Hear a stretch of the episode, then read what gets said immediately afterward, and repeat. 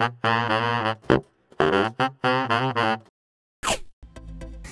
んにちは佐藤です、えー、今回は夏目漱石の心、えー、夏目漱石の心の中の一場面を皆さんに紹介してみたいと思います。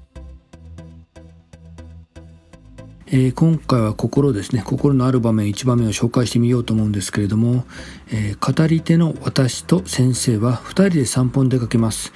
えー、2人はあてもなく歩き回った後日が暮れたのでそろそろ帰ろうということになります。その時に2人で会話をする場面を皆さんにこれから紹介してみたいと思います。では読んでみましょう。こちらですね。角口を出て23丁来た時私はついに先生に向かって口を切った。先ほど先生に言われた人間は誰でもいざという間際に悪人になるんだという意味ですね。あれはどういう意味ですか？意味と言って深い意味もありません。つまり事実なんですよ。理屈じゃないんだ。事実で差し支えりませんが、私の伺いたいのは、いざという間際という意味なんです。一体どんな場合を指すのですか？先生は笑い出した。あたかも時期の過ぎた今、もう熱心に説明する張り合いがないといった風に。金さ、君、金を見るとどんな君してもすぐ悪人になるのさ。私には先生の返事があまりに平凡すぎてつまらなかった。先生が調子に乗らないごとく私も拍子抜けの君であった。私は済ましてさっさと歩き出した。勢い先生は少し遅れがちになった。先生は後から、おいおい、と声をかけた。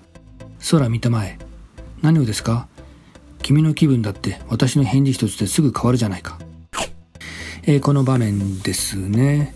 えー、語り手である私は、えー、先生に対して人間は誰でもいざという間際に悪人になるという言葉の意味について質問しました、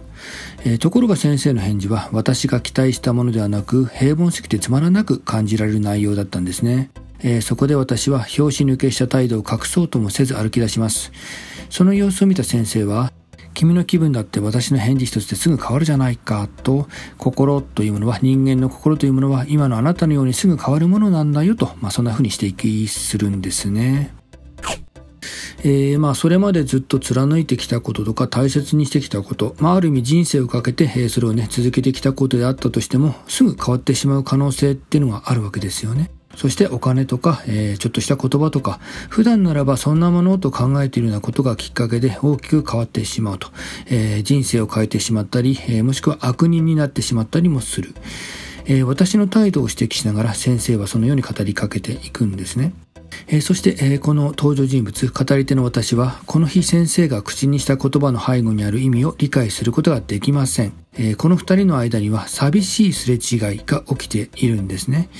え私は先生が亡くなってしまってから、ようやくあの日の会話の背後に先生の深い思い、私に対する深い思いが横たわっていたことを知ります。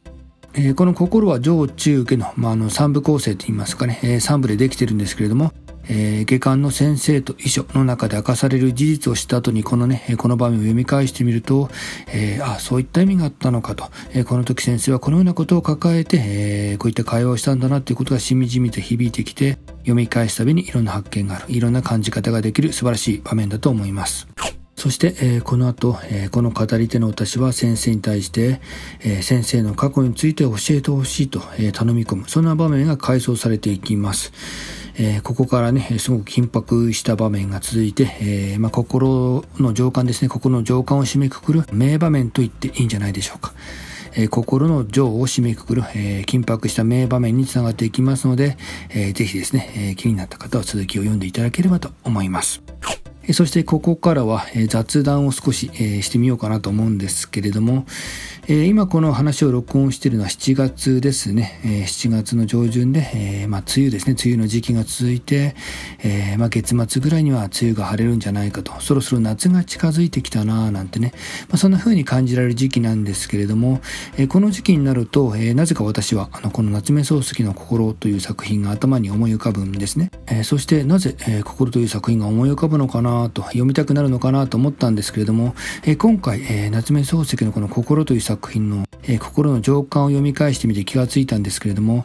えー、この語り手の私と先生が出会うのは海水浴ですね、えー、海なんですね。海で海水浴をしている場面で2人は出会うんですね。でそこで、えまあ、気持ちよさそうに泳いでいるという、えそのような場面の描写があるんですけれども、えもしかしてこの場面が非常に印象深く、え私の心というか頭の中に残っていて、えそれで、え夏が近づいてくると、えあのこの心の場面が頭に浮かんでそして、えこの作品読みたくなるんじゃないかなとなんかあのもしかしたらこれが原因なんじゃないかなっていうことを、え今回、え気がつきました。えー、なんというか、えー、まあ本当ね、そういったちょっとしたことがきっかけで意外とね、人の心の中に残ることがあるんじゃないかなと、えー、無意識の中に、え残ることがあるんじゃないかなと、ちょっと面白かったので、え今回雑談という形でお話しさせていただきました。え、このチャンネルをですね、このような感じで文学作品を通して考えるヒントを提供していきたいと思っています。え、今回は夏目漱石の心ですね、心を読んで、え、考えたこと、そして気になった場面を紹介してみました。え今回の内容はこれで終了です。ありがとうございました。